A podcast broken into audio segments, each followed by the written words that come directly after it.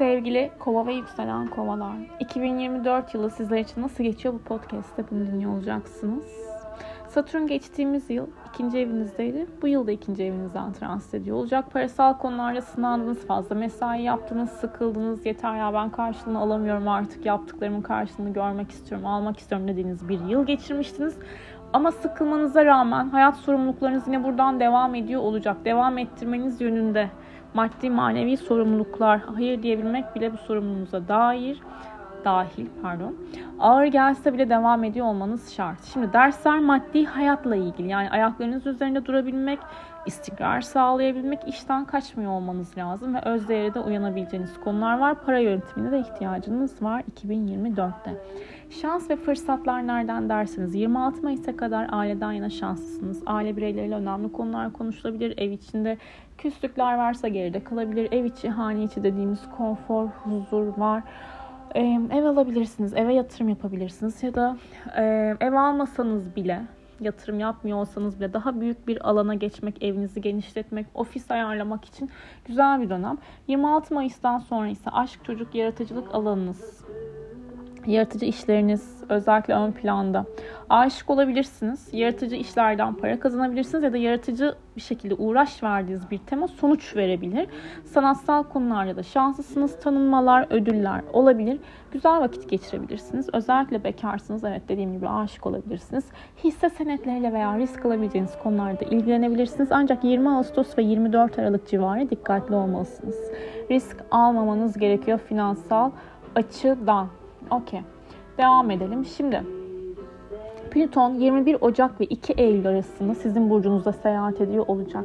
Bu esnada başkaları sizi nasıl görüyor? Siz nasıl deneyimliyorsunuz olayları? İmaj değişimi, kişisel güç tüm bu temalar çok daha hayatınızda ön planda olacaksınız ve hissedeceksiniz de artık eski usul yaklaştığınız davranış biçimlerini bırakacaksınız. Daha gelenekselden çıkıp orijinal temaları hayatınıza geçireceksiniz kimlik değişimi ve güç sağlayacaksınızdır diye düşünüyorum.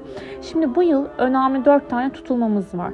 25 Mart'ta Terazi burcundaki ay tutulması ve 2 Ekim 10 derece terazi burcundaki güneş tutulması 9. ev konularınızı gündeme getirecek. Özellikle yurt dışı ile ilgili konular, yabancılarla ilgili yapılan işler daha ön planda olabilir.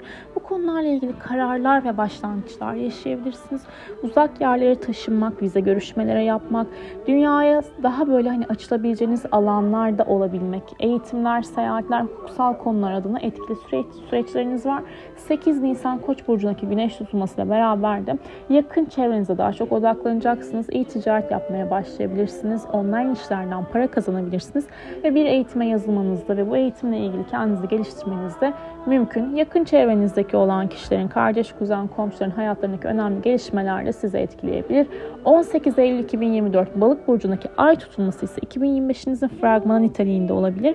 Parasal anlamda gerçekten olmak istediğiniz yer neresi, duygusal anlamda ne kadar tatminsiniz bu konulara odaklanıyor olacaksınız. Şimdi 10 Nisan parasal demişken 10 Nisan Satürn ve Mars kavuşumuna dikkatli o dikkat etmeniz gerekiyor. Manen ve maddi açıdan da sorgulamalardasınız. Hayatınızdaki kişinin de bence işiyle ilgili önemli gelişmeler olabilir.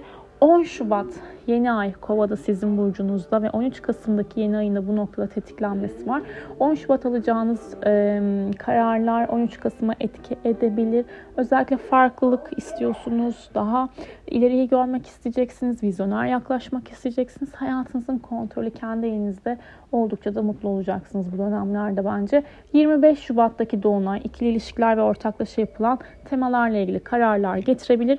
23 Mayıs'tan sonra ise dediğim gibi aşk anlamında hareketlilik var. 11 Temmuz civarında uygun zaman gözüküyor.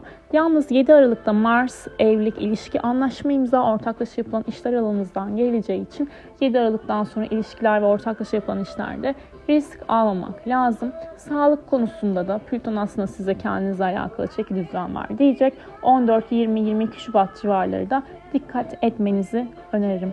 Umarım güzel bir ay geçirirsiniz. Ay diyorum özür dilerim. Güzel bir yıl geçirirsiniz. Kendinize iyi bakın.